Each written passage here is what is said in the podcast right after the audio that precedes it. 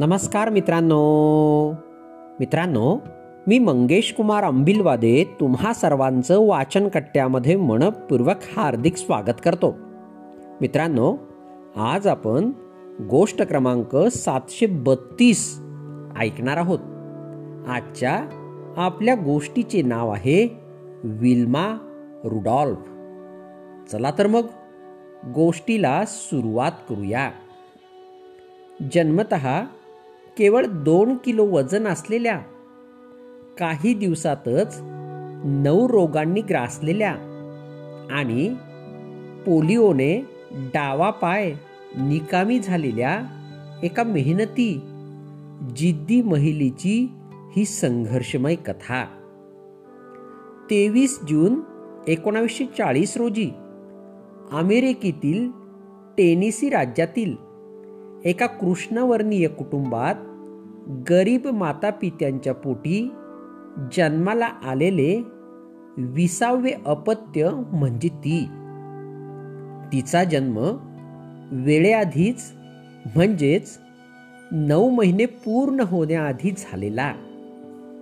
तिच्यासह कुटुंबात एकूण बावीस भावंडे होती. वडील हमाली करायचे तर आई लोकांकडे साफसफाईची कामे करायची.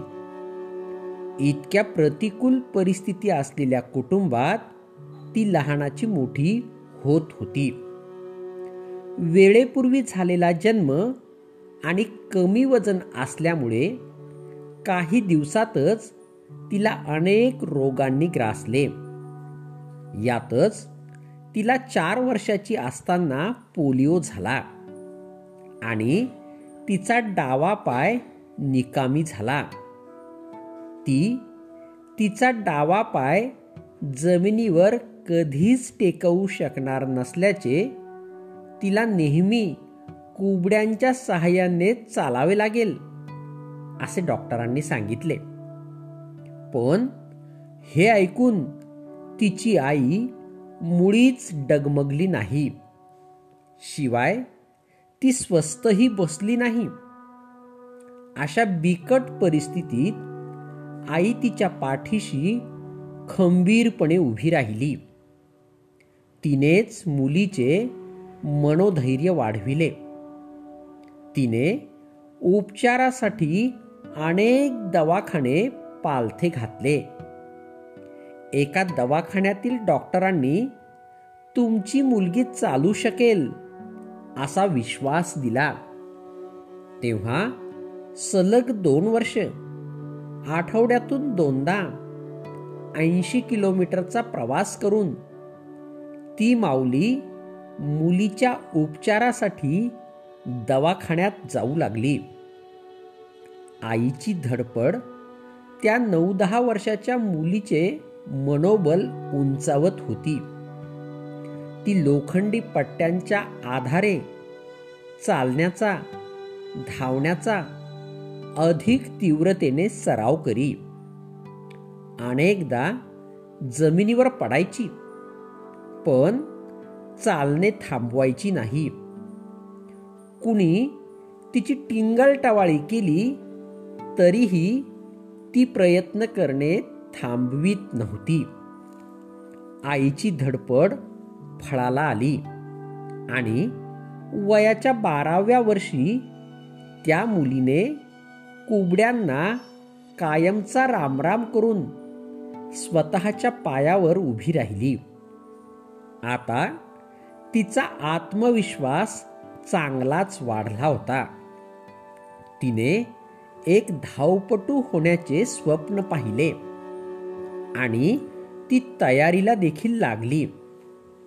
ती तेराव्या वर्षापासून वेगवेगळ्या धावण्याच्या स्पर्धेमध्ये सहभागी होऊ लागली. वयाच्या पंधराव्या वर्षी तिने टेनिसी स्टेट युनिव्हर्सिटीत प्रवेश घेतला.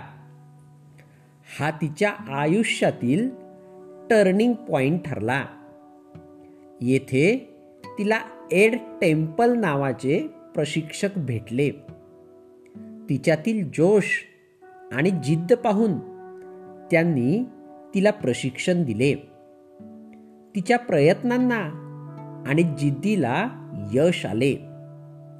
वयाच्या सोळाव्या वर्षी म्हणजेच एकोणावीसशे छप्पन्न साली मेलबर्न येथे भरलेल्या ऑलिम्पिक स्पर्धेत तिला अमेरिकेचे नेतृत्व करण्याची संधी मिळाली.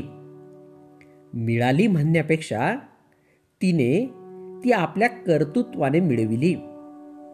धावण्याच्या शर्यतीत तिने ब्रांझ पदक मिळवून स्वतःला सिद्ध केले. एवढंच नव्हे तर एकोणावीसशे साठ सालच्या ऑलिम्पिकमध्ये तिने तीन सुवर्णपदके जिंकली.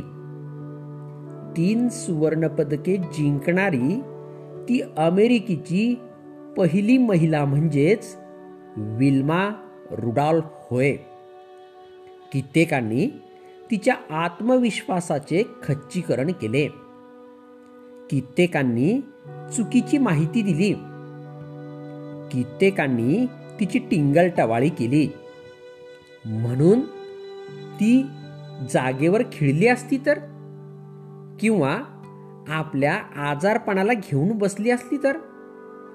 कदाचित विल्मा रुडॉल्फ हे नाव इतिहास न बनता इतिहास जमा झाले असते.